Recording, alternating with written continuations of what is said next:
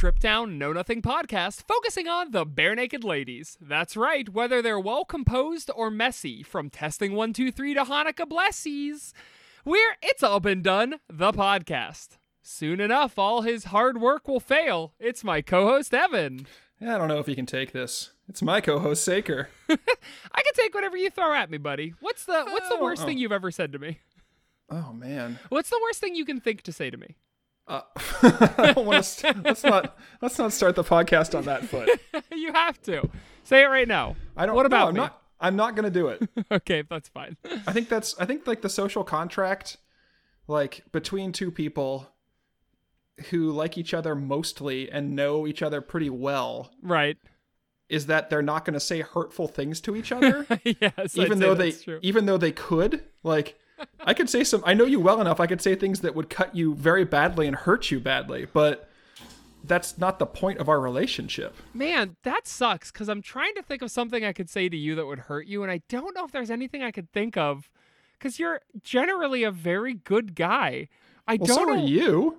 but I don't know of anything. I don't have the dirt on you. You have something on me. You're thinking it right now, and you're thinking if I say this to him, I will break him. I have like 12 things.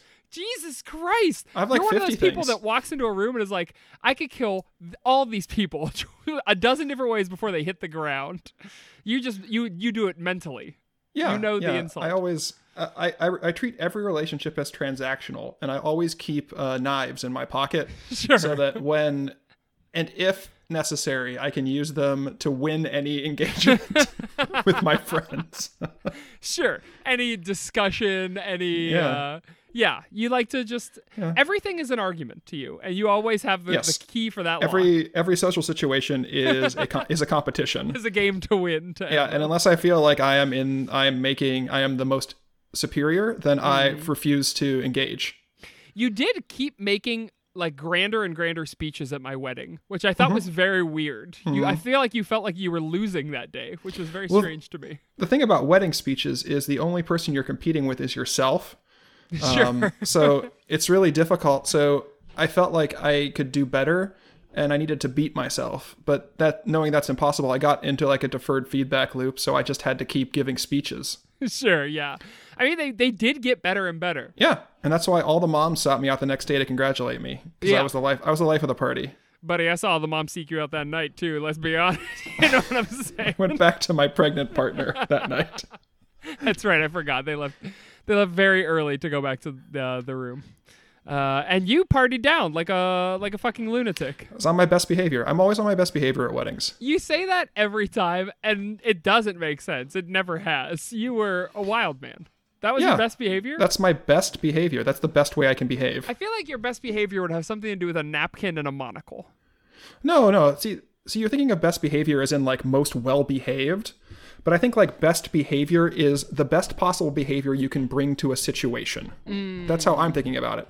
So like if I were like comporting myself in a like you know well behaved manner at your wedding, I would not be the life of the party. I would not have moms congratulating me. I would not be dancing with everyone. I would not be. No one would be enjoying. I mean. I'd be there and I wouldn't be a big deal. Like no one would be mm. enjoying my presence. I I think best behavior when I use it, especially with regards to weddings, is you make the you try to make the place better. Sure. You make everybody else around you have a fun time. You enjoy like you even though you're not the host, you act in sort of a host-like capacity. Sure. Do you And- think? Are you always on your best behavior? At weddings?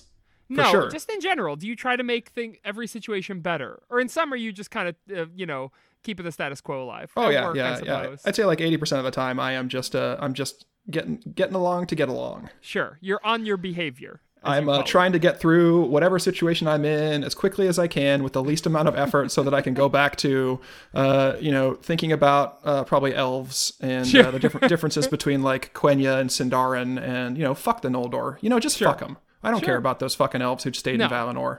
Yeah, the pieces of shit. are the worst elves. No. Noldor. Nol Noldor. You got it. That Sure, sure, sure, sure, sure, sure.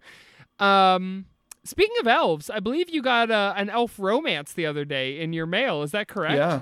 Yeah, I got well. It wasn't it wasn't a robot about it wasn't a romance about specifically about elves, but elves were involved. it was a magical a book of magical secrets that I'm not sure who bought it for me, but it might have been you. That it, it was not me, and that reeks of a C's Richards buy. I'm just letting you know. Yeah, it kind of does. Like, I think that yeah, it was just a. I haven't actually dug deep into it, but it's a it's a, a book on how to use sorcery to create magical ta- love talismans and like increased Sure. sexual prowess and all the all that stuff.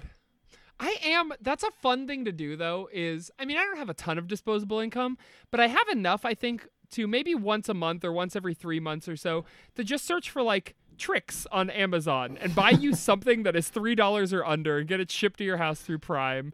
That's just going to confuse you and maybe upset you and maybe delight you. That's Well- just a fun thing to do. I know I'm already fucking way ahead of you. It, when I go to places, I buy stuff, and then I leave it. I get it autographed to you and leave it around your house. Like I've done that like twelve times. You've only found like three quarters of them. Are you serious? Yeah. Oh my goodness. Yeah, I There's have all sorts, found- and I've got I've got a stack of them too. Like when I come when I come over your house next time, like some of them I hide inside of game boxes, and some of them, you know, I Oh, make 'em- I don't make them easy. Sure. You are you're a nightmare because it is it's the most sweet form of gaslighting. Because I truly you gave me a book like Camp Hideaway and it was like a horror camp book and inside it was signed like to Saker, best wishes for everything, good to meet you, Jimmy or something. and I truly for a long time was like I guess I bought this at Origins. Maybe I was drunk like I had no explanation. So you Yeah. you made me feel crazy That's the Uh, point. just like you. Um, as dat I always fodder. say, that, that fodder. Crazy, just like dat fodder. That's what I always Yeah. say. That's you do say that a lot. It weirds Mm-hmm. me out that how much you've started saying crazy, just like dead fodder. Da- Uh, but you're I'm, always I'm pointing at somebody's dad. dad fodder. Yeah. Yeah, crazy, just like dad What would fodder. what would dad fodder be? Dad fodder. Hmm. So fodder is like stuff Probably that you're pun- using to Yeah, puns. What? Puns. puns are dad fodder. Puns and wings, I feel like are Hmm. good dad fodder. I'd say like a like a setup for a dad joke. Like I'm hungry. Nice to meet you, hungry. like one of those. Like us. like Oh. when someone lobs when someone lobs a dad, you know, like a, a nice softie, Sure. and they and they they whiff it out of the park. And by whiff it, I mean like hit it like it's a wiffle ball, and they hit it, so it makes like a little Sure. clunky noise and like it. up into the air. As people say, it. whiff it right out of the park. Uh, can we think of can we think of three punchlines that are better? Like, nice to meet you, hungry. I'm dad. Like, I'm hungry. Nice to meet you, hungry. I'm Austria. That's a pretty good one, right? Oh yeah. Okay. What's give me one that you th- have thought of right now? Thanks for putting me on the spot. Uh, uh, Nice- nice to meet you, hungry. I'm sleepy. Where are the other five? I don't think hungry a is a, good one? dwarf. Hungry's not a dwarf. Why is there not a hungry dwarf? Because he'd be really sad, like a dwarf, just just like with like Prader Willi syndrome, who like just like has to eat all the time. What are the what are the dwarves' names? Sleepy. You don't think Sleepy, narco- happy, grumpy, d- is sleepy, happy, grumpy, dopeful, dopey, sneezy, bashful doc. Those are the gr- dwarves' Jesus. Christ! How do you remember that? I don't know. you have a- and in fact, do if you you had asked me to repeat the dwarves' names, I probably would have said the same thing, but like I wouldn't have known I knew them until I said it. That came from somewhere in my brain. I don't know where, and I don't know why. I feel like you've uh, you you internalized the mnemonic years ago. Mm-hmm. Okay, so and then give me one more. I gave you I gave you two. Where are the other five? Give me one. What? Hey, I'm hungry, Ev. Your wish is granted. That's pretty good.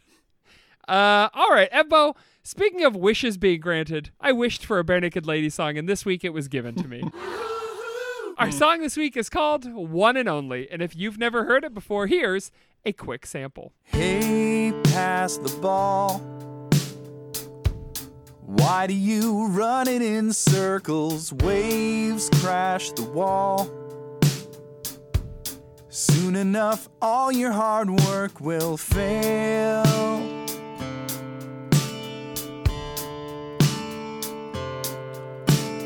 Wait, hold the phone. All right, Ebbo, one and only. One and Uh, only. This is track three. We're moving along. Uh, you're gonna need to support me here. I had very few notes on one and only. This is a song that there wasn't a whole lot to comment on for better or worse. Did you think it was a a very uh I don't know, did it leave did it leave an impact on you? Uh, so from a general standpoint, I, I'm not. I don't want to tip my hand. Oh, I'm going to tip my hand. I, I wasn't a huge fan of this song. Okay. I didn't not like it, but I wasn't a huge fan. But I felt like objectively it was a better song than I was giving it credit for. Sure. Yeah, I could see that. Um yeah, this was this was a song where I listened to it the first time and it did kind of wash over me, but I could tell there was something there because as usual, and I think we've said this, or at least I've said it on a bunch of songs so far, there are parts of this song that are great. I think mm-hmm. the bridge in this song is always the Barenaked Ladies. There's got to be we've got to give it a copyright. We've got to give it a registered trademark. Is it the the Bare Naked Bridge or the Bridge Naked Lady or the hmm. bare Bridge and Na- Brady's? Bear Bridge ladies, Bear Bridge and ladies. okay, we're gonna take the worst of any possible portmanteau, and that's going to be good. Uh, yeah, it was like it was it was it was big. It was soaring. It was sweet. There were strings. Uh, it had that big stop start moment that I have come to realize that I love in songs. Um, if you stop the song for a second and then kick it back off again,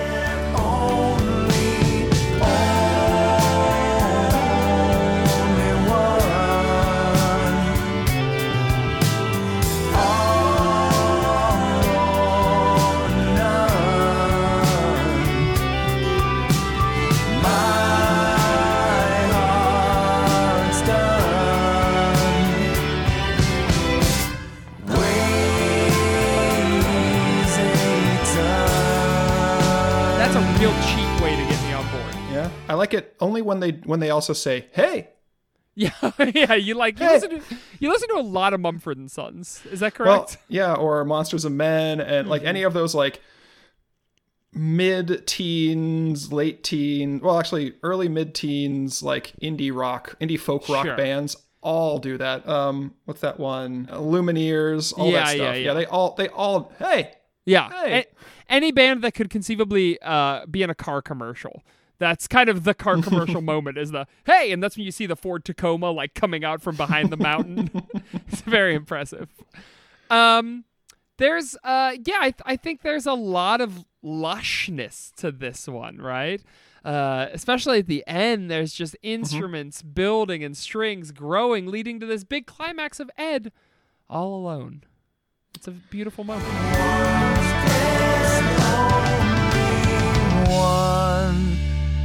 Yeah, I it felt it felt overall like musically like a fucking jam band that I would go see in Wow. undergrad. Interesting. because like it like some dudes like oh yeah i'm just gonna make a a, a nonsense song you know with words that, that rhyme okay. and uh, a general theme like a mood you know because this isn't a story song i'm just Sure. gonna like stick to it stick to a general mood and i'm just gonna start playing my little guitar and then like there's like 10 other people on stage and they're like once they get the key and everything they start to like chime in and join in and whatnot and like Sure. everyone's like kind of just kind of grooving along Sure. and that's what it felt like to me. Like it, it- the song musically, and I'm sure it was really hard to put together, and everyone could tell because I mean Tyler's on those fucking drums with like the polyrhythm that's just a little bit behind the beat, Yeah, yeah. and like so it feels like I'm sure it was super hard and difficult musically, but it feels extemporized. It feels like they came up with it on the fucking spot.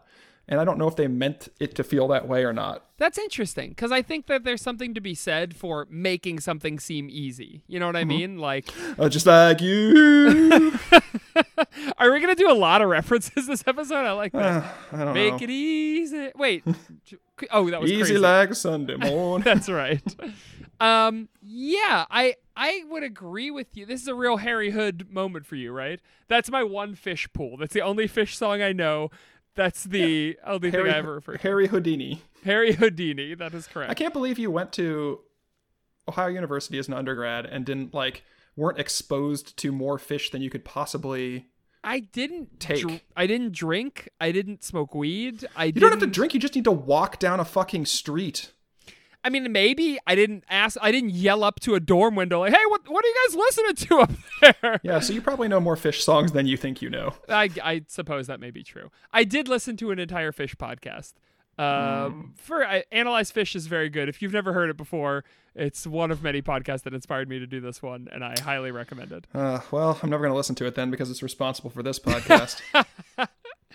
Um, it's interesting that you thought that uh, this song was kind of just a goof around, uh, fuck 'em up song.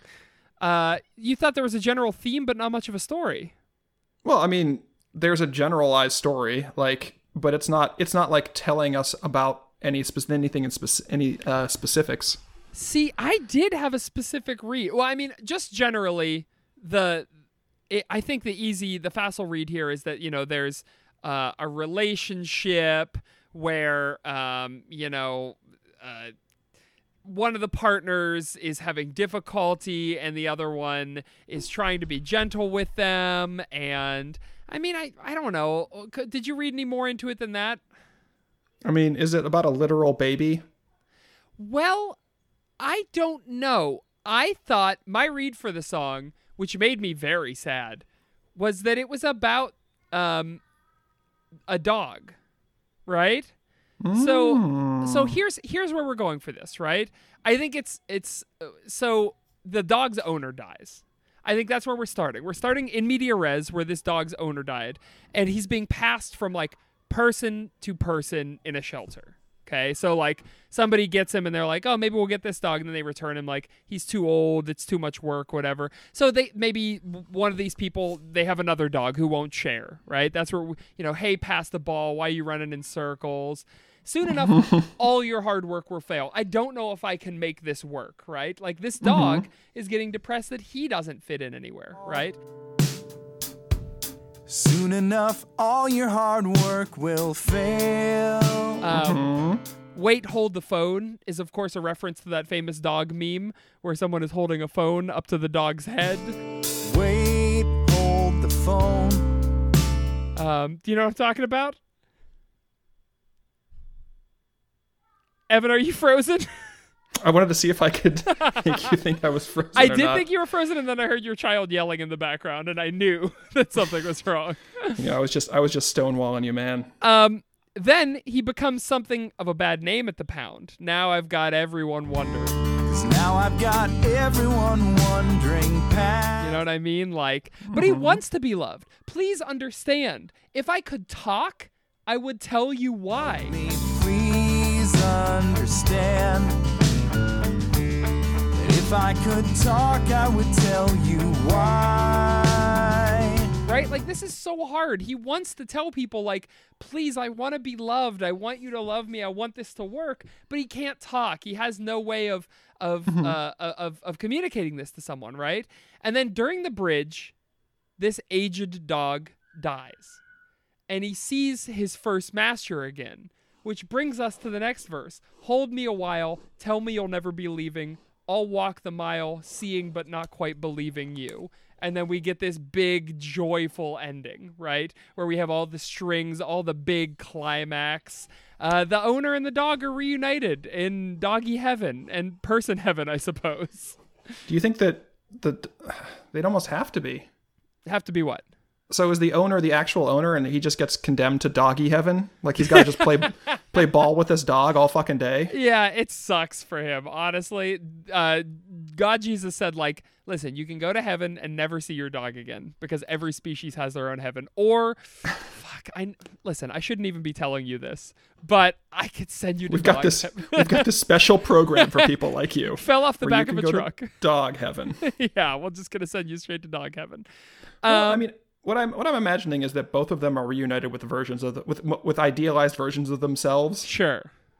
So Sir- like it's the owner is in human heaven and has the dog, and the dog is in dog heaven and has the human, but they're not not like crossing paths per se. but they're copies of each other. They are. I mean, we're not getting the real. That dog will never know, but that human isn't the real human that he once knew and loved. No, I mean it, it could very well be because I mean you're you're thinking that that we're confined in in the afterlife we're confined to a single like monoform, right?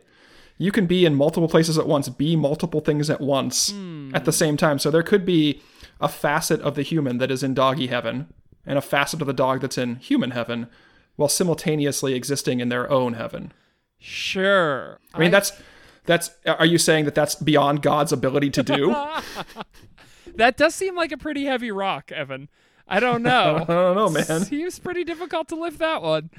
Um, yeah, okay. So this is about God. So I don't know. You're making heaven feel a lot like uh like the Matrix.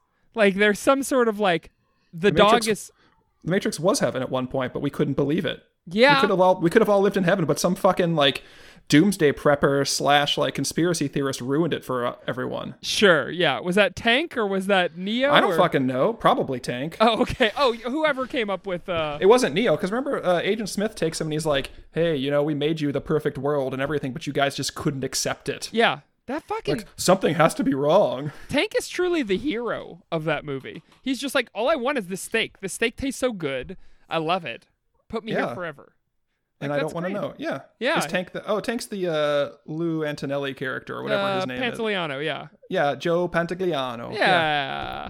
Um, Fratelli, the Fratelli. The Fratelli brothers, yes. and just two men in a suit playing Tank.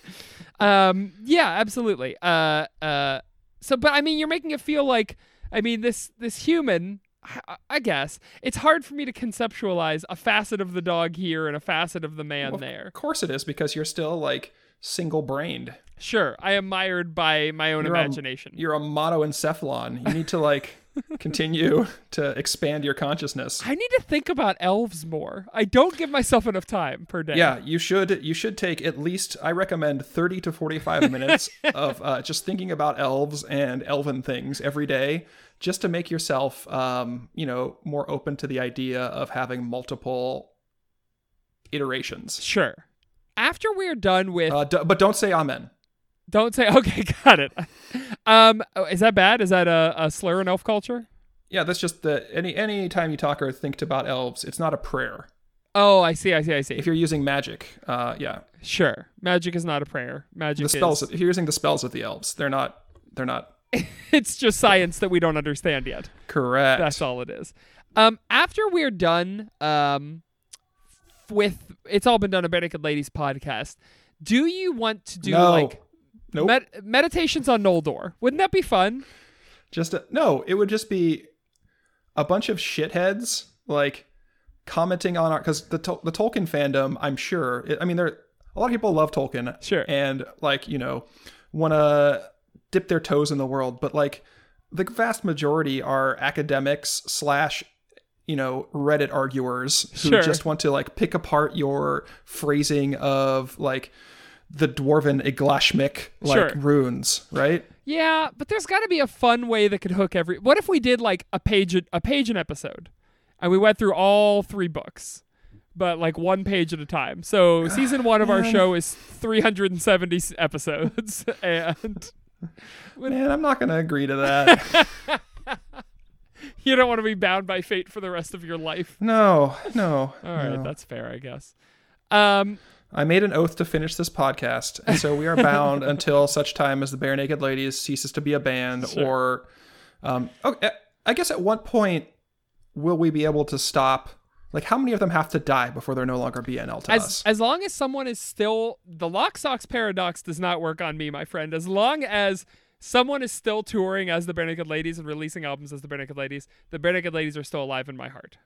uh, i disagree So Ed is gonna pass it down to his son Fred, and we're gonna have the new Barenaked Ladies. As soon as he changes it though to the new Barenaked Ladies starring Fred Robertson, that's when I stop. When you change the name of the band even slightly, I'm done. I'm out. I don't think that this honestly. I think BNL is gonna die peacefully. Like I don't think they're gonna like the. I don't think the band is gonna like be one of these like Beach Boys slash like p- platters slash like that that just keeps going on ad nauseum. they kind of are the Beach Boys of Canada. I mean, they are the iconic band, whereas the Beach Boys represents kind of American like surf culture. Like I feel like Canada. What do they have? They've got Celine Dion and the Barenaked Ladies, right? Yeah, they also have like one one hundredth the cultural pull of you know America. Those people need something to lean on. The Naked Ladies are an institution. I institution. Oh. Yeah, I, I feel know, like man. Canadians are too polite to put the put BNL on life support. I think that they would they'll let them die because Canadians are classy. If I can say anything about Canadians, is that they're as a as a whole incredibly classy. Not a single one of them has anything less than the classiest. Oh, I want you to Google right now Trudeau Halloween, just real quick for me, please. I nope, just want- I'm not going to do that. Super classy. Um, so that's a but see they're classy, but I feel like the barenaked ladies themselves are pretty much American at this point, right? Like Hmm. I feel like they have the American joie de vivre. Uh, they they live their lives as Americans. So Fucking fucking Rush, man. Rush is the Beach Boys of Canada. Like Rush is gonna Rush is the one that's gonna stay around forever, maybe. is Rush still around? yeah. Yeah. I mean Gordon Lightson I think just died. Like in the last year or so, but like Geddy Lee's still around, that kick in. You know, they've, Yeah. they've got they've got a few members left. Oh, Geddy Lee is uh is not there anymore.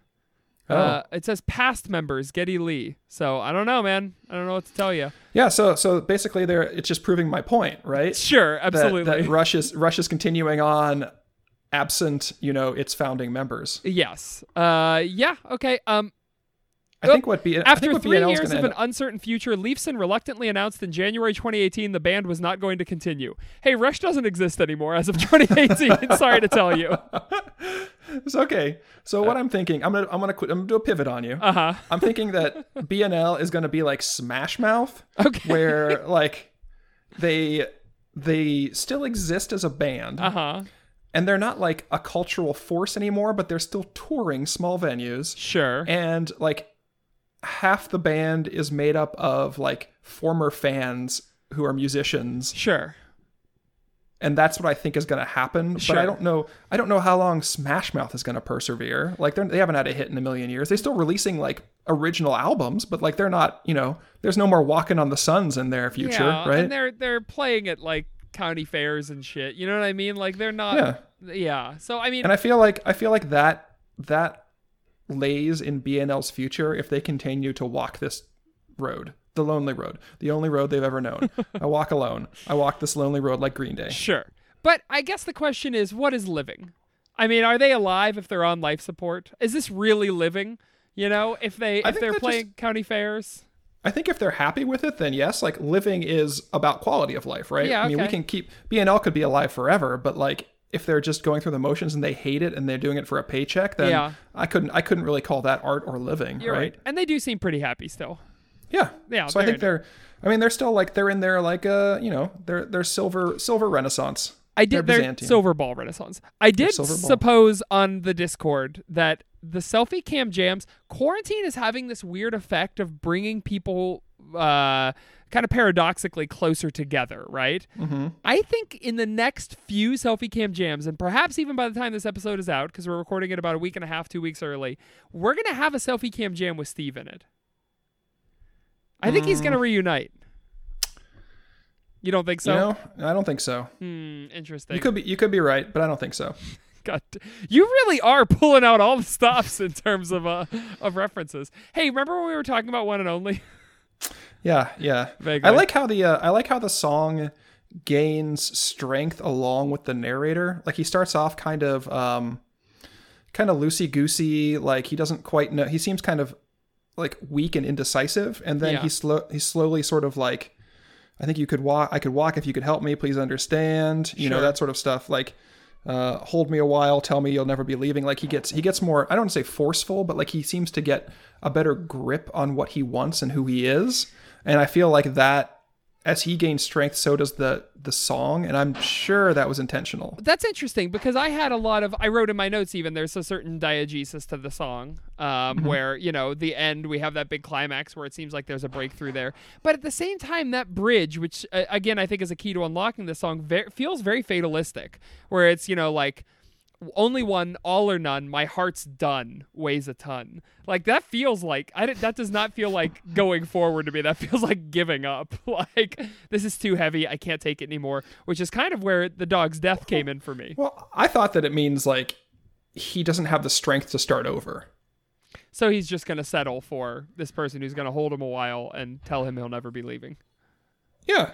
Hmm. He's walking. He'll, he's willing to walk a mile, seeing but not believing that this is his true love, or something like that. I don't fucking know. Like I said, Boy. this song, this song was more a mood to me Yeah. than an actual like a forward. Unless it was about a literal baby, which is essentially the the same read as with the dog, but it doesn't die. Good, It doesn't go through multiple owners. It just, it's just a baby growing up that you know, slowly understanding its situation. Sure. I I do like pass me a drink being in reference to like a sippy cup. Yep. That's or very a fun. bottle. Yeah, or a bottle. Yeah. Yeah, I know. I'm a clever guy. We're both clever guys. um, but I, I, I kind of like the read where where you know if this is a relationship thing, I this is a real kind of maybe a giving up. You know what I mean? Like uh like I don't know if we can make this work. Uh, you know, pass me a drink.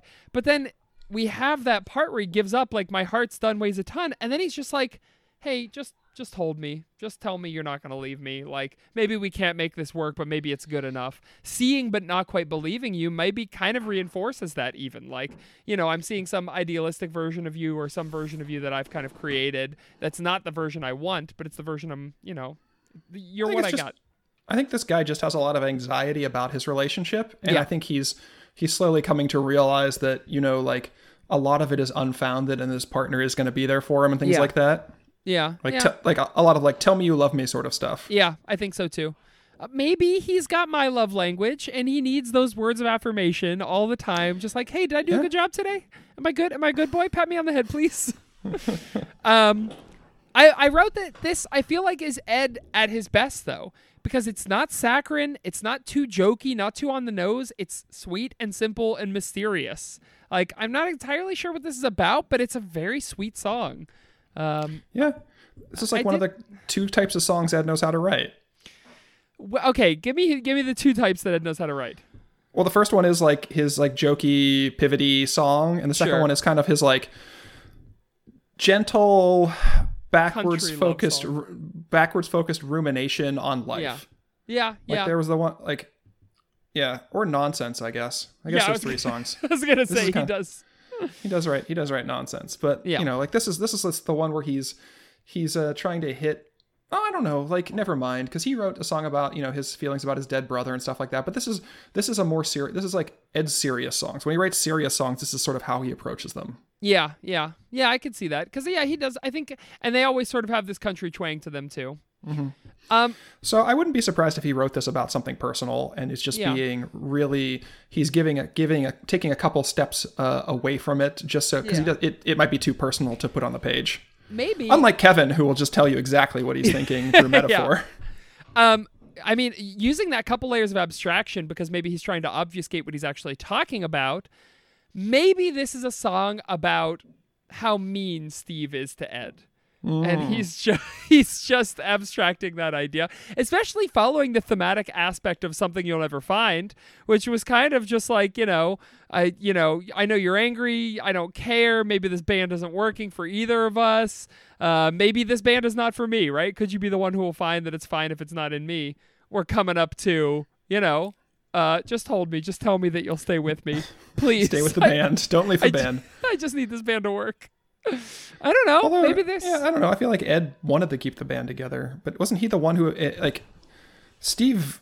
Did Steve leave or did they kick him out? That's a I think great they kicked question. him out. They kicked him out. I thought. I was just reading an interview on this, and every time Ed answers, it's very like, well, you know, we just realized that it wasn't for us. Like, like the Mm-hmm. blame is on no one. No one did anything wrong, and no one made the decision. And it just seems Mm-hmm. Well, how do you think that? passive. But how do you think that conversation really went? I think, oh boy, what was that night like? Fuck, I don't know.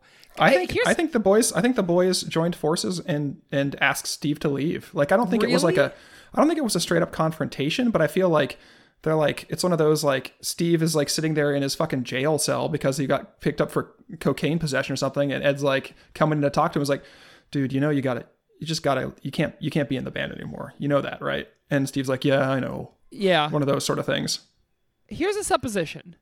Mm-hmm. If they had never released Snack Time, we're in an alternate universe where Snack Time never came out. Mm-hmm. I think they're all still in the band today, and they're an edgy band. They're like a hard rock band, right?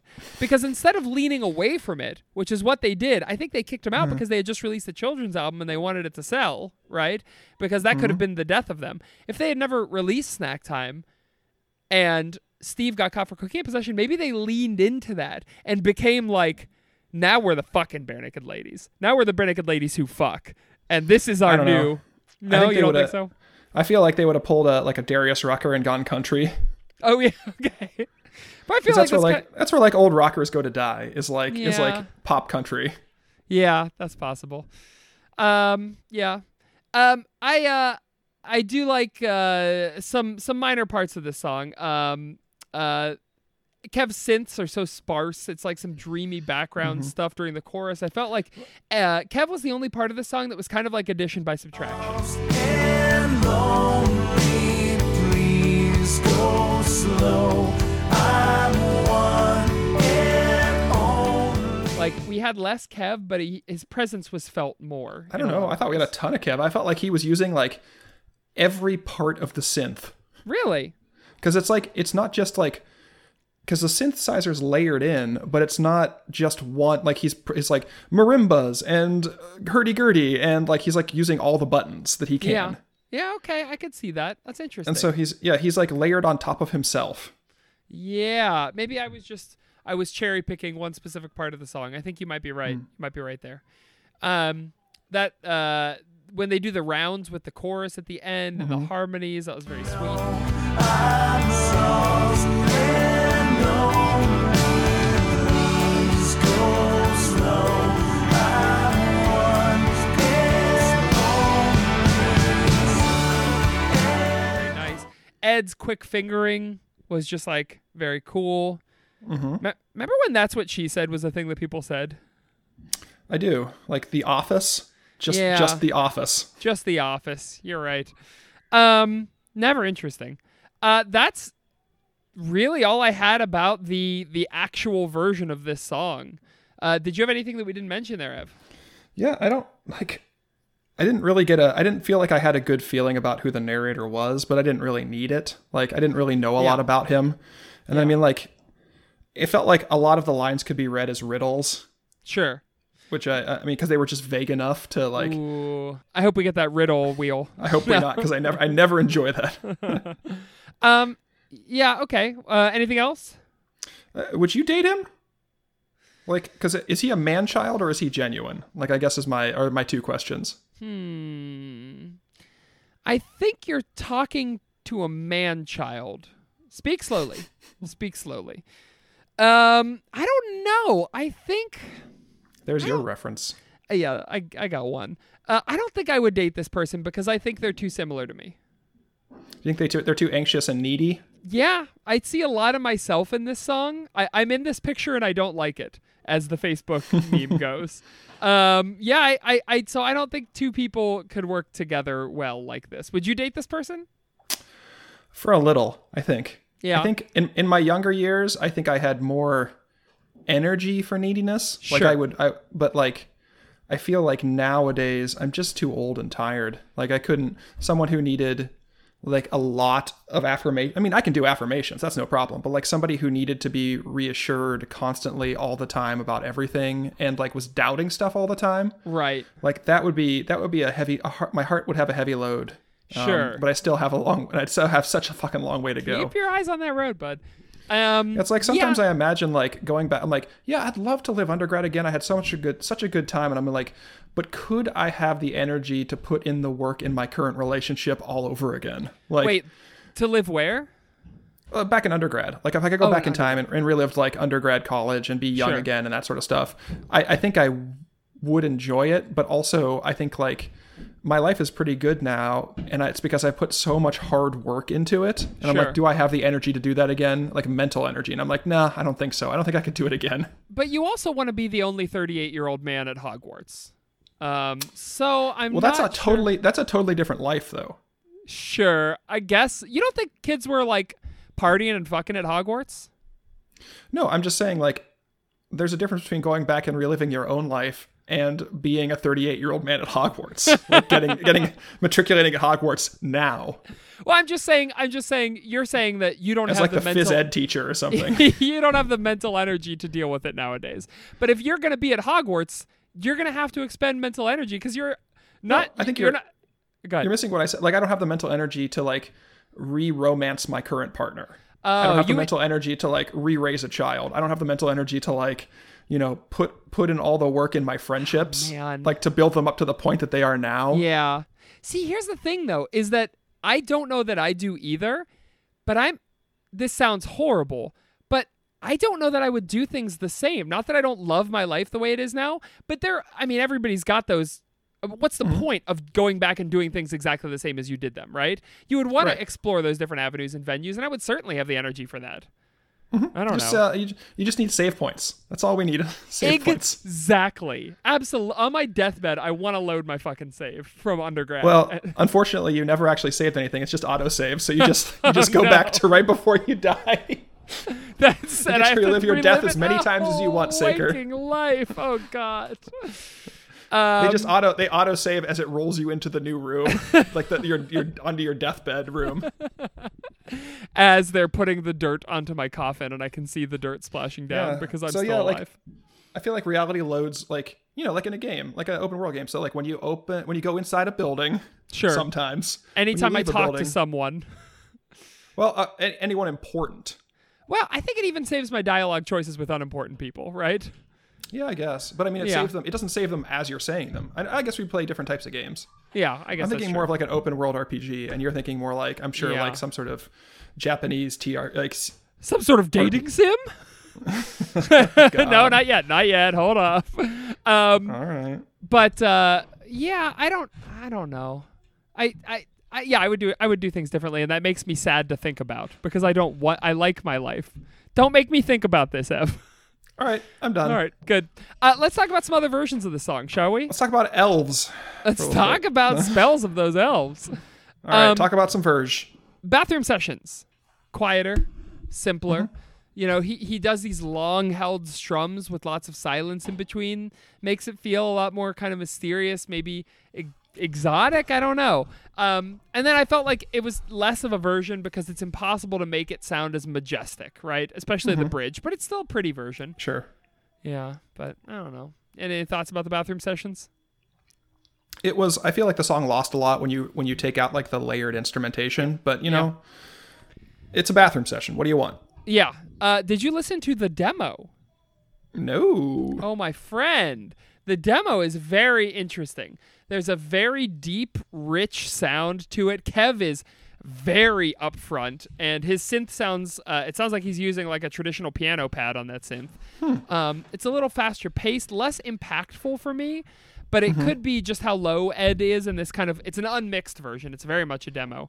Um, And the best part of this is they're like playing it and they're talking over like Ty says something like during one of his fills and he's like I like how there's blah blah blah and you can hear him like yelling at the other people in the band um and then like I think Ed tries to end the song and Ty goes keep going keep going keep going and and like they do this kind of very Phish style doors esque jam at the end that's really fucking like cool like they kind of just So, yeah. extrapolate on the ending Well, great. It, it just it just proves my point.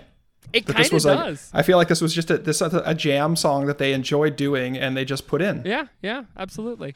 Um, yeah, it's it's it's very cool, very interesting. Um, Ebbo, why don't you give me the most alternate version there is? That is the dating sim read. Yes. And uh, this is one of this is the one that made me regret picking dating sims Okay. for this because this of course is none other than Uma no Prince, my horse prince. Very popular sim. game in, in certain circles. yes. So a businesswoman, you play a businesswoman who has is successful but spent her life. She's a young businesswoman, has spent her life working uh, and success, getting success, but has no time for love or to even date. Uh, no significant others, no prospects. So she goes to a horse ranch hoping to meet some hot cowboys. And there are no hot guys. In fact, the whole game has no hot guys in it. They're all drawn like like she's like an anime babe, and uh, all the guys are drawn like like children like children sketches. Oh, right, yeah, yeah. But there's like- there's one hot guy in the game. Yes, there's one hot guy, a horse with an attractive human face. Absolutely. And uh, so she sees him. His name is Yuma. and uh, uh, she sees him and she's kind of uh, intrigued but also horrified, uh, as we all would be. And the uh, ranch owner tells her, no, no, that's just a horse. And uh, she finds through questioning and answering that she can only, she's the only one who can see him as not a horse because she was born in the year of a horse on a special day. So she sees him as a horse with a beautiful man's face. But also, he's not just like he does things a horse would not do, like play guitar or chop up onions or like surf. Sure. Yeah. So it starts off. It's just basically a collection of uh, mini games, which are all the same mini games where you make him do stuff by tapping the screen. Um, but she takes ownership of him, and she's training him for a big race.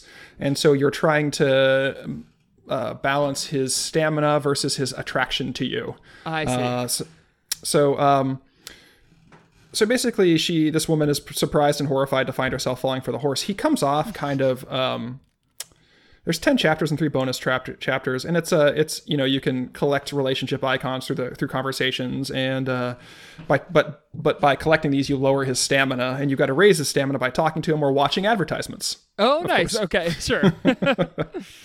so at one point he moves in with you and tries to cook you breakfast which is possibly the creepiest scene because it's a horse chopping onions with a knife and then he just feeds you uh, green onions because he, Oh. he makes you horse he makes you horse food Sure, because he's a course. horse and Yeah. he feeds you as much as he would feed a horse so he makes you like a green a green onions and he just keeps feeding you until you choke on them um, so uh, it's basically like you know that Disney movie The Frog Prince yes. what if just the Frog Prince stayed a frog you know just, Yeah. just was a frog forever Hell yeah. So- did you did you actually play this game ever? Did you just uh, kind of read the summaries and such? I, uh, I I I watched a couple like let's Oh, you did? play. I, I try to I, when I do these games I try and read the summaries and whatnot, and then also like spend you know 15 20 minutes like scooting through let's plays just to see what it's about. Yeah, yeah. And, this one was this one was kind of rough. Um, but anyway, uh, like the narrator of this song, you're not sure if the horse is uh, a man child or genuine. Um, right. The mini games take for fucking ever. Okay. So just like in this song, please go slow. sure. Um, and like the horse, you know, like he wants you to lend him a hand because he doesn't have any.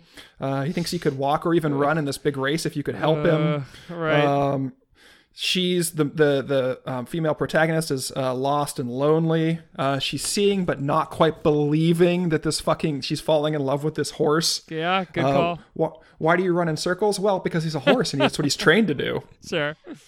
So yeah, and many times throughout the game, she says, "I don't know if I can take this." Referring, of course, to his giant genitalia. Yeah. Uh, oh no, no. There are there are some implied sex scenes. Yes. Are there really? Um. Well, he does spend the night at her house, which Good you know, sort of. God.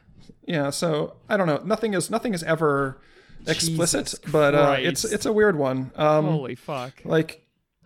Yeah, I, he need the horse. The horse boy Yuma needs to think because now he's got everybody wondering Mm-hmm. about whether he's a human or a horse. Sure. Um, he wants you to hold him a while. Obviously, there's a scene where he kind of comes up behind you after being surfing in the beach, and you're and you're like, ah, you're getting me all wet, and uh, Disgusting. my clothes are all wet. Yeah. Oh God. Uh, so he wants to. He's sort of he's sort of needy. Like, tell me you're never leaving. Would you like Would you like me better if I were a white horse? right. Um, or because he's a tan horse. oh, I see. what his color is. So It's a big deal.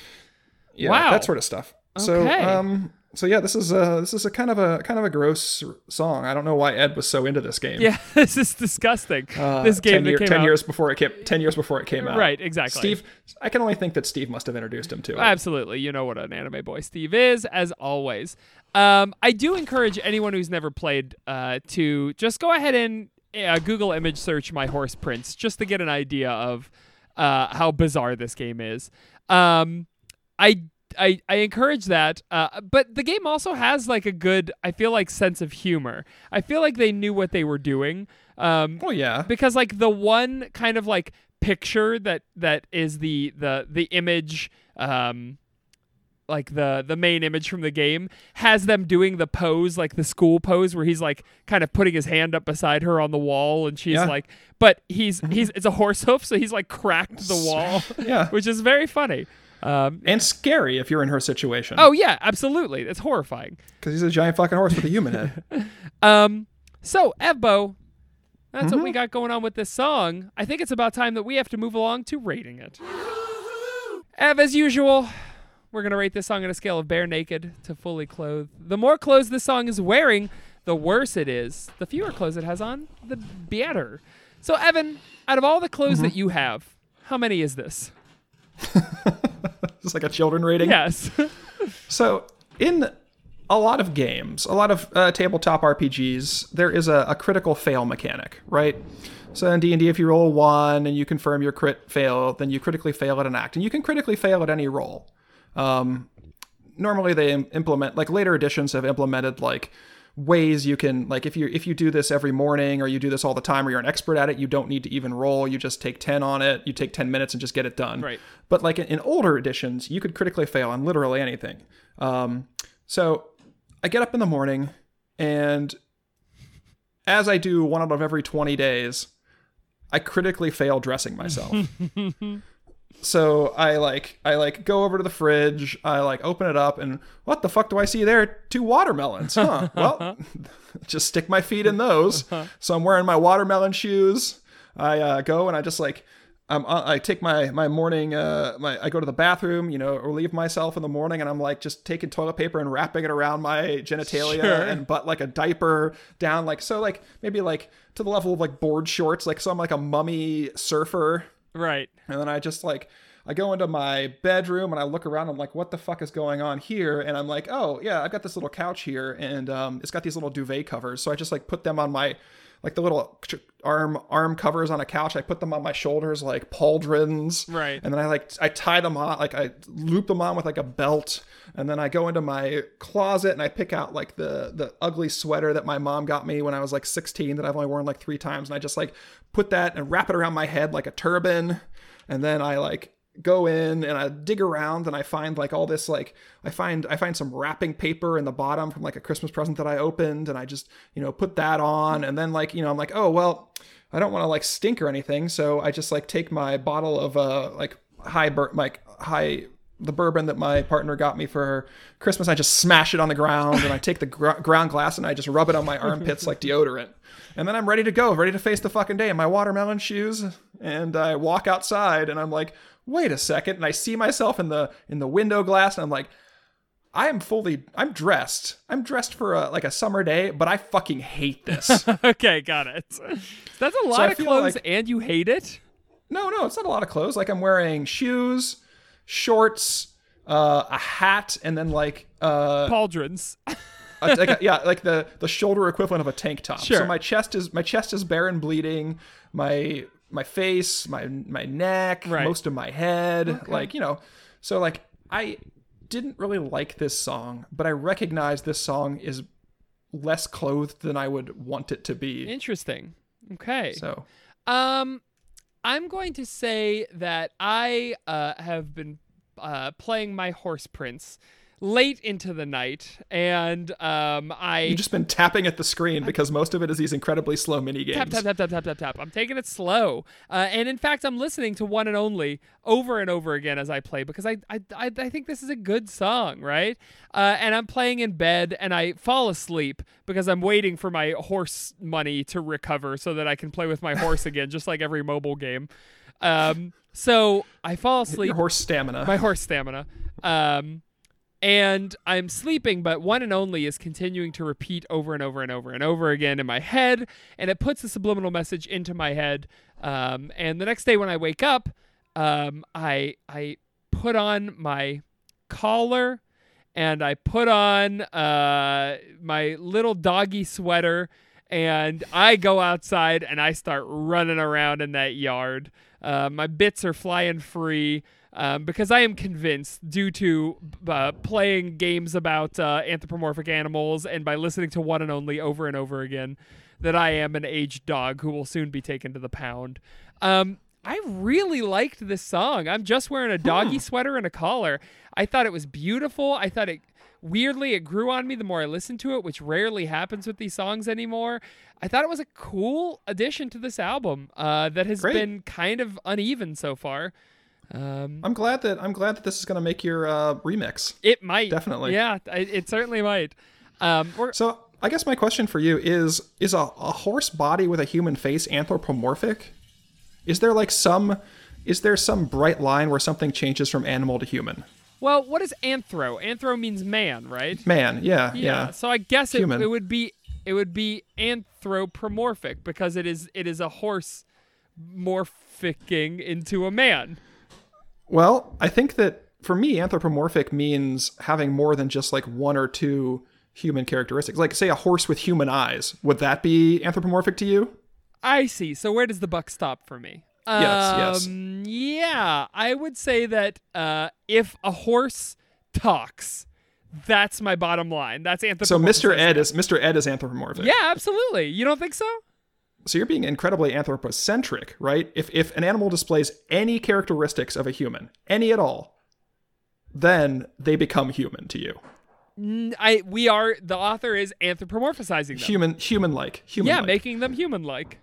Fight me. For me, that's it's correct. for me. It, no, for me, it's walking upright. I think, and having Oh. like a and having like a a, a simian bearing, even a simian, like a like a, a human bearing, like an upright bearing that is not simian. Like because I wouldn't say apes are human, Yeah, but but like an ape with a human face wouldn't be human to me either. yeah, Like they need to be, they need to have a a, so, a certain like Cro-Magnon slash like Neanderthal upright stance where like the back where the back is straight and the hips are forward. Like they need to have that, and that's what I think of because I read. I read a lot, and this is your future, bud. You're going to read a lot of fucking books with anthropomorphic animals, right. Like a lot of them, Yeah. like badgers and fucking squirrels and shit, and mice are talking. Yeah, So I think it's just, I think it's just the upright posture for me. interesting. Yeah, it's language for me. That's where I draw the line. And another place I draw the line is right here. We'll be right back with more It's All Been Done, a Barenaked Ladies podcast. Hi, Evan. How you doing, big boy? Oh, so, so, so good. My God. Yeah, it's just a great day. How are you? Good, good. I see you. I see you reclining in a hot tub. Ah, I Did you can't- just, did you just buy that? Yeah, casting in a tub just feels good. You know what I mean?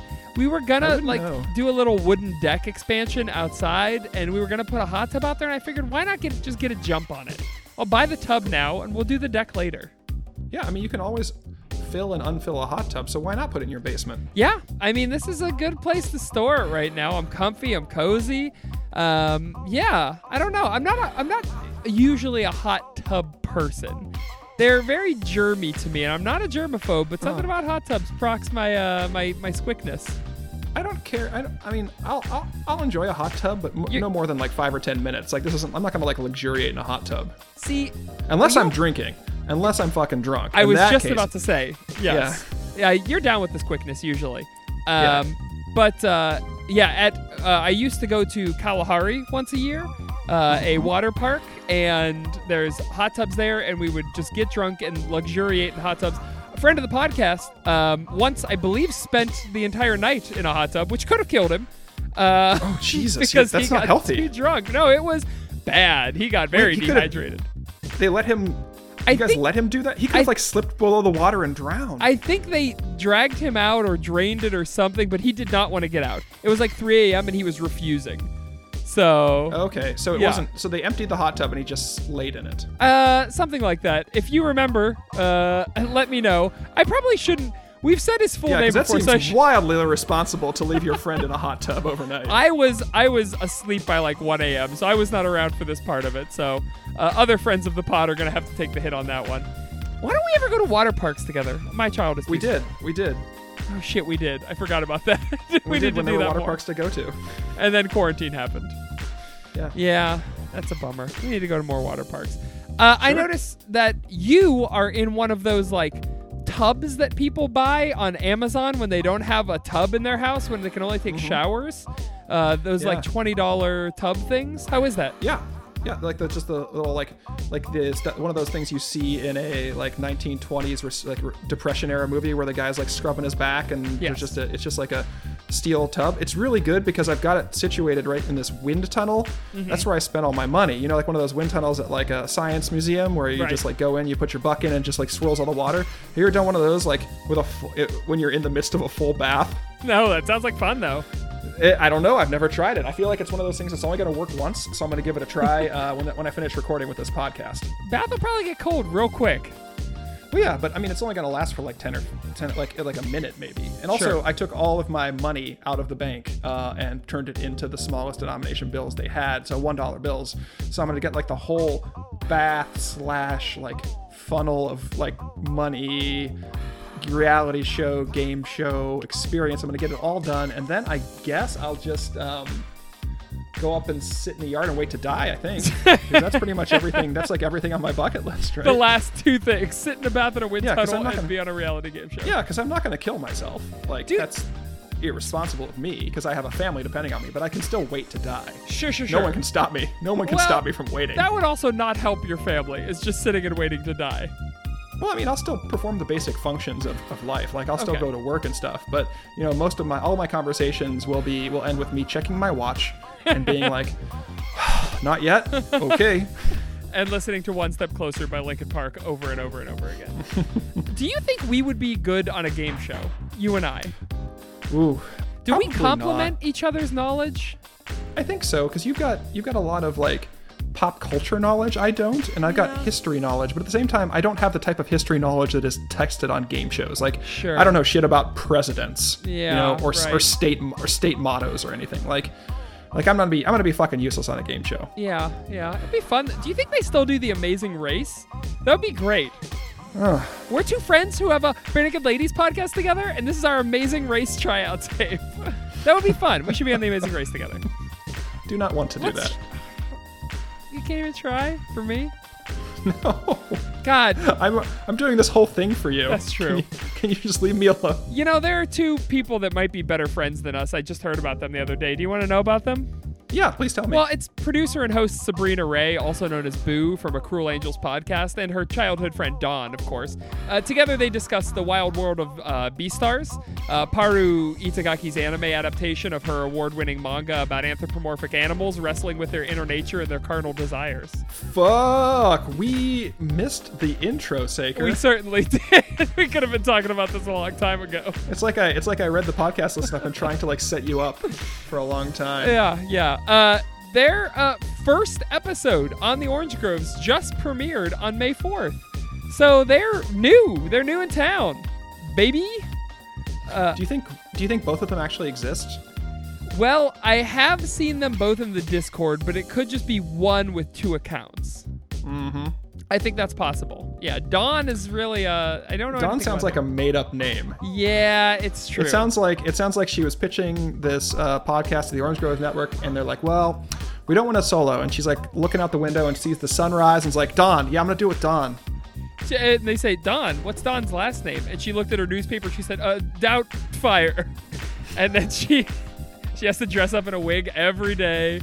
No, nope, nope, nope. Nope. We don't we don't bring up Doubtfire. That's a Oh, it's funny. Does that, has it not aged well? I haven't watched it in a long time. It has not aged well. I Really? mean, the premise the premise is Robin Williams dressing up as an elderly woman, right? That's got some comedic chops. You don't think so?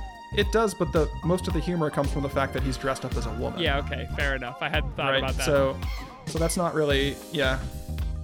I don't know. That's not really something that we want to sure. look back on. I mean, I have good memories of it from when I was a kid, Yeah. but that's not a movie I'm ever gonna watch again. That's true. Ever in my life. Yeah. Uh, I mean, Robert Williams' humor in general hasn't really aged well because a lot of it was, uh, I'm gonna pretend to be black. I'm gonna pretend to be gay. I'm gonna pretend to be this. what movies? I mean, he did all that in Flubber, where he pretended to be a gay black man. But besides for Yeah. Flubber, I can't think of any. Good Morning Vietnam. He delivers like that's a, his breakout stardom role, Yeah, right? yeah. And he just he, that's that's all it is. Yeah, yeah, okay. Yeah, okay, fair enough, I suppose. I hadn't thought much about Robin Williams in a long time. So you were not. Yeah, I mean he got he got a lot better as he aged, right? Sure. He wasn't doing like I feel like he just wanted to make people laugh, and you know, comedy was a lot coarser back then, so you could you know you could get away with a lot of stuff that made that hurt people, Right. And uh, I don't think he did it maliciously. I think it just that was we lived in a different society back then. Are you And I'm being a Robin Williams apologist because I fucking love Robin Williams. Sure. but- And you're never going to sit your son down with Jumanji. Jumanji's probably okay. I don't know. I haven't watched Jumanji since I was like a little. Yeah, okay. It's him pretending So- to be old, which I think is acceptable. Yeah, I think you can pretend to be older than you Sure. are because you're pretending to be an older version of yourself, Sure. which you're going to be. I think. Sure. So I think that's I think that's fine, I think that's right? fine. I think that's probably That's not that's not ageism to pretend to be yourself older. Yep. well, listen to Sabrina pretend to be Dawn in the new podcast, Cherryton School Report. That's right, Cherryton School Report, a Beastars podcast, right here on the Orange Groves Network.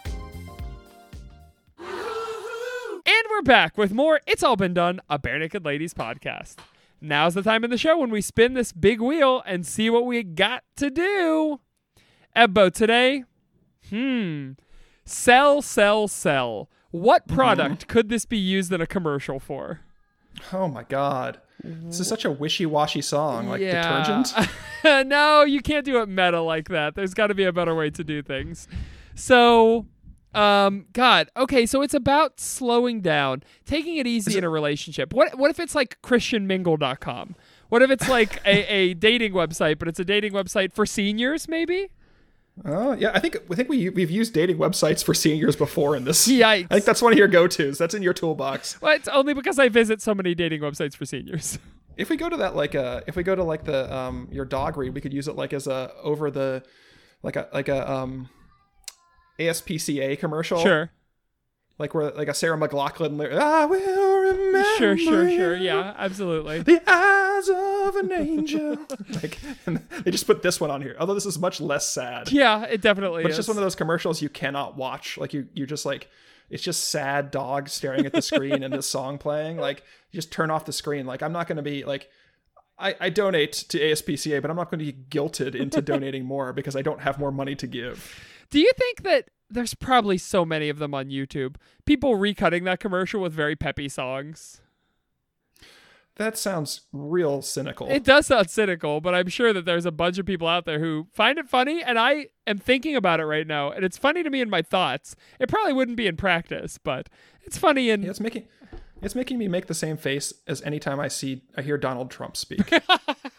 Jesus like- Christ. I just have like a like my my my dearly beloved conservative aunt just sent me like the Trump 2020 um campaign video and like please make this viral. Yikes. Yeah. And I told her that I love her very much, but I don't share her politics. Please do not ever send me these this, these things again. But just and picture this, and if a smile doesn't break across your face, I'll be amazed. All those dogs looking at the screen, but it's been one week since you looked at me. You're trying so hard. You're shaking your head now, but you're trying so hard not to smile. I'm not smiling. I'm like grimacing. All right, you're a big purple milkshake man. Um, yeah, That's who I'd date. grimace. Hell yeah, Who was Gr- Grimace? Was Grimace supposed to be anything? a milkshake. Yeah. How? He originally started as like the the an a personification of a milkshake. I don't know. And in fact, he has an uncle named Uncle O'Grimacey for and he's a shamrock shake. He's a big green version of Grimace. Oh, so Grimace is Irish. well, I don't know, or at least his uncle is. He's got Irish in his heritage, yeah. Um. I guess your uncle can't be Irish without you being Irish. That's a good point. So I'm just going like, what's what's going through your fucking head that you're like, oh, milkshake, huh, milkshake. How about a big fucking purple gumdrop guy? And you know what expression do I want people to associate with milkshakes? How about grimacing? Like take a big old sip of this slurp of this choco milkshake, and you just go, Now, mm. yeah, I might be wrong, and I'm not going to look it up, but I think Grimace was kind of like the Hamburglar for milkshakes. So I don't. I think he just represented the milkshake, but he like stole people's milkshakes and he made them to Grimace. he wants to have milkshakes. Yeah, okay. Yeah. Okay, so so if someone if you got a nice milkshake and it's got like whipped cream and a cherry on top and someone just like a big purple thing just snatches out of your hand, I think. then you grimace. I think so. So, okay, so I guess the question is we've gone A to C now. What kind of milkshake does this song sell? Good, good, good, good, good. Perfect. Okay. Um, I'm lost and lonely. I'm one and only. Um, so I think that this one is perhaps a oh, I don't know It's like a, it's like the Shake Shack, but they've only got one flavor. You know, like all the shakes are like we have 144 different flavors of milkshake. This one's like we only have one because we only need one. Sure. That's it's it's the commercial where like somebody goes into like a fucking steak and shake and they're looking at the menu and the menu's sprawling and the camera's spinning around them and they're like, "No, no, no, no, this is too much." And then like Has this ever happened to you? Oh, I don't even think so. I think it's just like then it cuts to Ed at the very end where it's just him alone and it goes, "I'm one and only." And then it's like Shake Town where we only have vanilla. And that's the end of the commercial. It'd be it'd be Shake Tower, Shake Tower. Yes. Yeah. and And it's shaped like a giant milkshake. sure. That's very hard. They really had to lobby every every place they opened a new location. The zoning board was like, "No." Well, also, yeah, the, the restaurant itself is on the top floor, so to enter, you have to go up a spiral staircase inside the tower to get there. It sucks ass and all they have are vanilla milkshakes. they they have one flavor, but they, they won't tell you what it is. Oh, does it, it. does it rotate? No, they just have the one flavor. Well, then it's online. I mean, people have said like it's grape.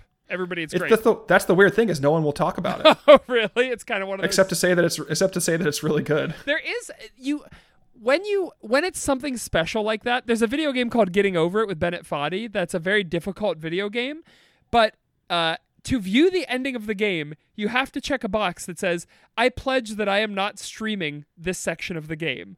And Mm-hmm. it's hard to find the ending online because most streamers are like, well, I guess that's the stream for today, folks, because like it feels special. Like we, it was That's actually that's actually a psychological. Um, I, I was reading an article on that just the other day. It, it as far as truth, is telling truth or or getting people to do something, you want to ask them like the the way we do documents in our societies in general is wrong. You don't want to like have someone put a lot of like work like like you do your taxes and then at the end you sign to verify that everything's truthful Right. what you want is people to sign and verify that it's truthful before they even start because then th- it's on their mind the whole time Ah. so that's so that's basically that that with your game is the same the same principle like if if the game was and this is my hypothesis if the game had that checkbox at the end of the ending saying like i would i promise to not have streamed this Right. then people would be streaming. well, people would be streaming I think the other difficult thing is that streaming is live, so they Hmm. have to check that box before they show the ending. fair enough simply because. Um, yeah. So anyway, this is a commercial for Shake Tower, the place that Yeah. only serves one shake that nobody talks about.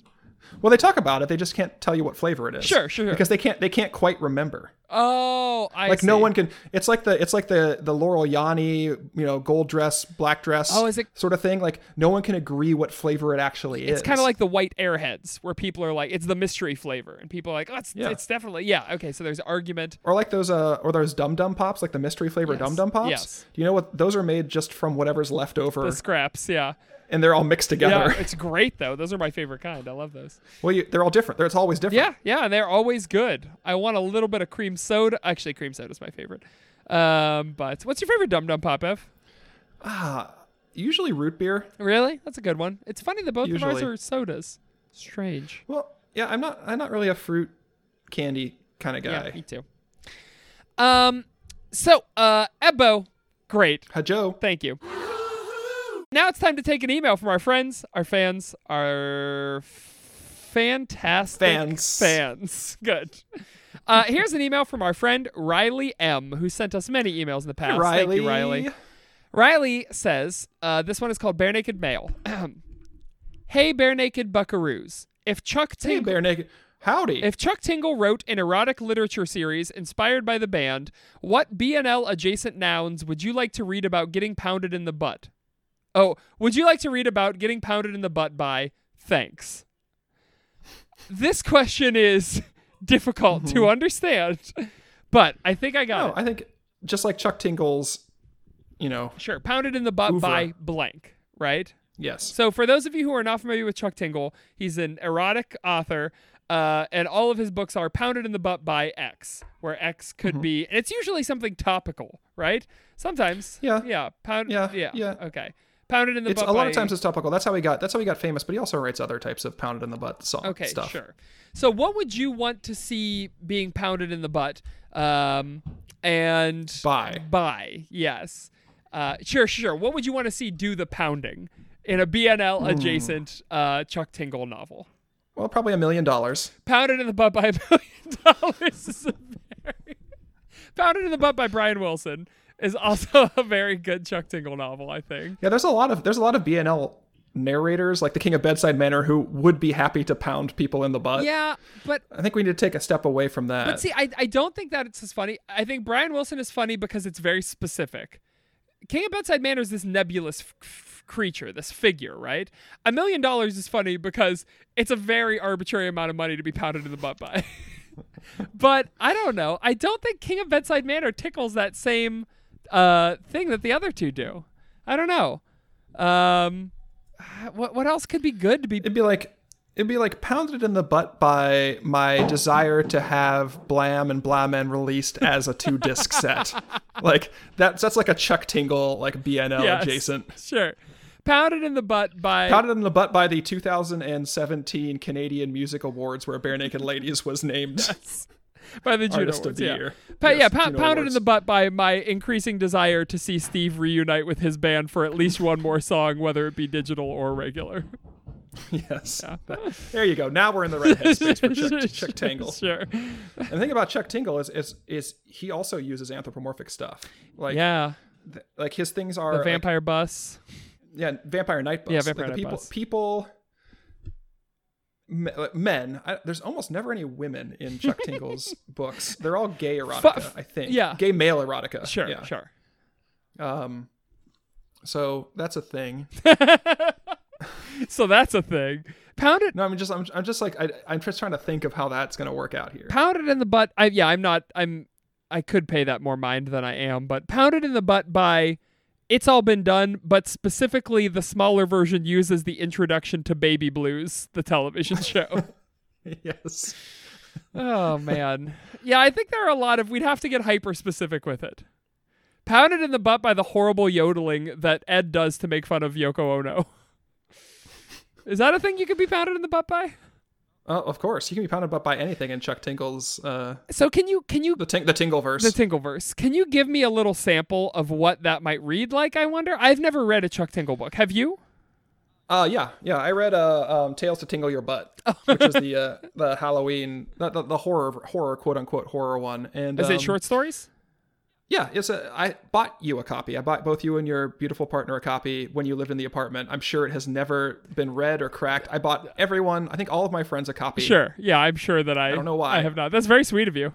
Yeah, it was like four years ago. Sure. I was very sweet back then. but uh, yeah, my partner and I were reading the stories to each other, part like to see because you know like Tingle got about a bunch of buzz, and we're like, oh, because my partner reads and writes erotic fiction. I don't really, um, but you know, we thought it'd be a fun thing to do. Sure. And it it was to a certain extent like the humor aspects of the stories I really enjoyed, um, but I. I'm kind of a prude, so I didn't really enjoy the erotic aspects of it Are because they? it got it gets it gets pretty graphic. Oh, really? But, um, Okay. Yeah. but are they yeah. erotic or are they like? Because I can't imagine it being very sexy. It would.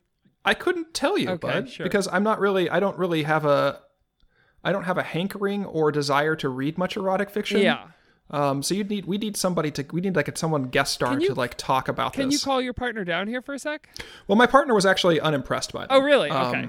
Yeah, he said that basically he expected them because Chuck Tingle was so popular and so like um you know widespread. He expected them to be like the erotic encounters to be better written. Sure. I think. Sure. Yeah. And I think they're I think they're quite fine. I think they're serviceable. But again, I'm looking from a position of not really knowing much about erotic fiction. Sure. I think my partner reads a lot of it, so I think his like sensibilities are very more much more refined. Right. Yeah. Okay. That checks out. So, but if you want to read a story about getting pounded in the butt, that's how the stories go. Sure. Sure. That's what they all. Um, uh, can you can you can you tell me what if you had to write one? Am I putting you on the spot here? No, I'm not going to write one. Okay, all right. So where you're not going to write "Pounded in the Butt" by the 2017 Juno Awards. No. Okay. But if Alright. it, but it would just basically be you get invited to the Juno Awards, Uh-huh. and um, you Are they told in the second person? No, Oh, no, okay, I, they, okay, they're from a first person. So, but I'm not going to talk about it like so. So Sure. the, the the narrator gets invited to the Juno Awards. They um. Well, the only one I've read is horror ones. So like, there's there's something there's something somewhat off-putting about the entire Juno Awards, but he can't quite put his finger on it. Sure. Um, his and he but it. he's still enjoying it because he is he loves Canadian uh, rock music, Uh-huh. and uh, he loves the Barenaked Ladies, or Barenaked Ladies. Sorry, Jorky. He uh, gets invited backstage by like a mysterious man, and in the back is not the not Barenaked Ladies like he expected, but a mysterious like physical manifestation of the Juno Awards. Who invites him over for like a snifter of brandy by the fireplace and then proceeds to pound him in the butt? Perfect. That's exactly what I wanted out of that. Yeah, Thank that's you. basically that's basically how the stories that I remember go. Sure. So Riley, it's going to be pounded in the butt by uh, the 2017 Juno Awards that Barenaked Ladies reunited at. Or the pounded in the butt by my feeling of joy at seeing the barenaked ladies reunite at the 2018 Sure. Juno 27 was it 18 Well, I or don't, I 17? don't know what it was. Yeah, Specifically. 20, 2018 Juno Awards with Steve. Yeah. Like 'cause you, you get to mix them all together. Yeah. Yeah. Oh yeah, and and definitely there's a lot of exposition about how he's getting pounded in the butt. He can hear from on stage them playing one week together.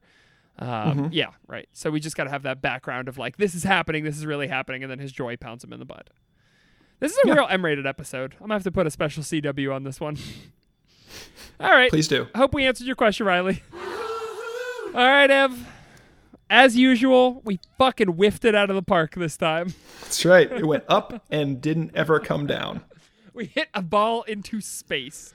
It's not jumping the shark if you never come down. Damn. Yeah, we flew the shark. Um, Ebo, uh, you can find us on Twitter at Been Done Pod. On Facebook, it's all been done. I will. Podcast. I will. You can subscribe to the Patreon. I won't. Patreon.com slash, I don't know, the Orange Groves, maybe? Probably. I don't know. Uh, you can find our snack time episodes there. You can give us a five star review. You can find our face burned into a piece of toast. Please give us five star reviews. It's how people find the program. If you're listening to this right now and you've never reviewed our program, it's Don't. fucking qu- shut up. It's quarantine. You have nothing better going on. Take five minutes out of your day. Say these boys, I want to kiss them. Write this down word for word. Ready? Hit five stars and then write this. I can't believe I lived my life for so many years without having listened to Ev's mellifluous tones. If Saker were any funnier, he'd be a goddamn comedian. Anyway, truly hope this review gets through the filters because I'm about to say dog heck. See you later. Okay, great. Love, Jennifer. Love Jennifer. Thank you. That's I want to see a bunch of five star reviews with that exact text, please. Uh Ebba, what you got? like you're just setting yourself up for disappointment. I am. What do you got to plug this week, Ev? Disappointment, because you can't have disappointment without hope. You can't spell disappointment without a point. And I am appointing some hope to you, my friend. You can't spell it without sap. You can't spell disappointment without ointment. Dis disap. Ointment is very good. I kind of Yeah. like that. There's a fly in the disappointment. That's a clever turn of phrase. That's a Barenaked Ladies lyric, I feel like. That's that's pro- if that doesn't show up in Silverball, I'll be uh I'll be surprised. I'm Saker. I'm Evan. And we'll see you again in one, week. Hey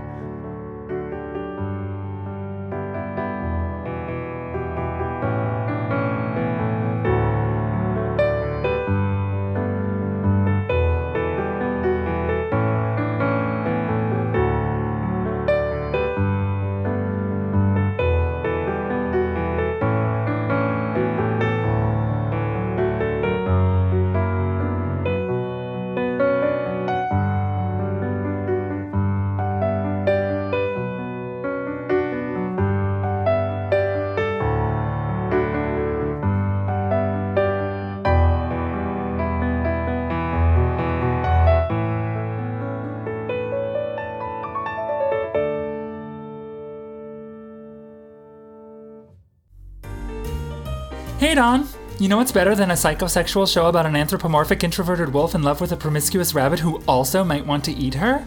No, I, I don't. Nothing. I mean, unless there were a podcast talking about a show about an anthropomorphic introverted wolf in love with a promiscuous rabbit who also might want to eat her, and was hosted by a lovely woman like myself and her dear childhood friend. I can't think of anything more derivative. Shut up! I mean, you're right. Come join us on the Cherryton School Report, a podcast about the anime Beastars. A show about, well, you got it. Fur, fun, terrible animal puns. Part of the Orange Groves Podcast Network. New episodes Mondays. Hurrah! Beast on! They don't say that. They should.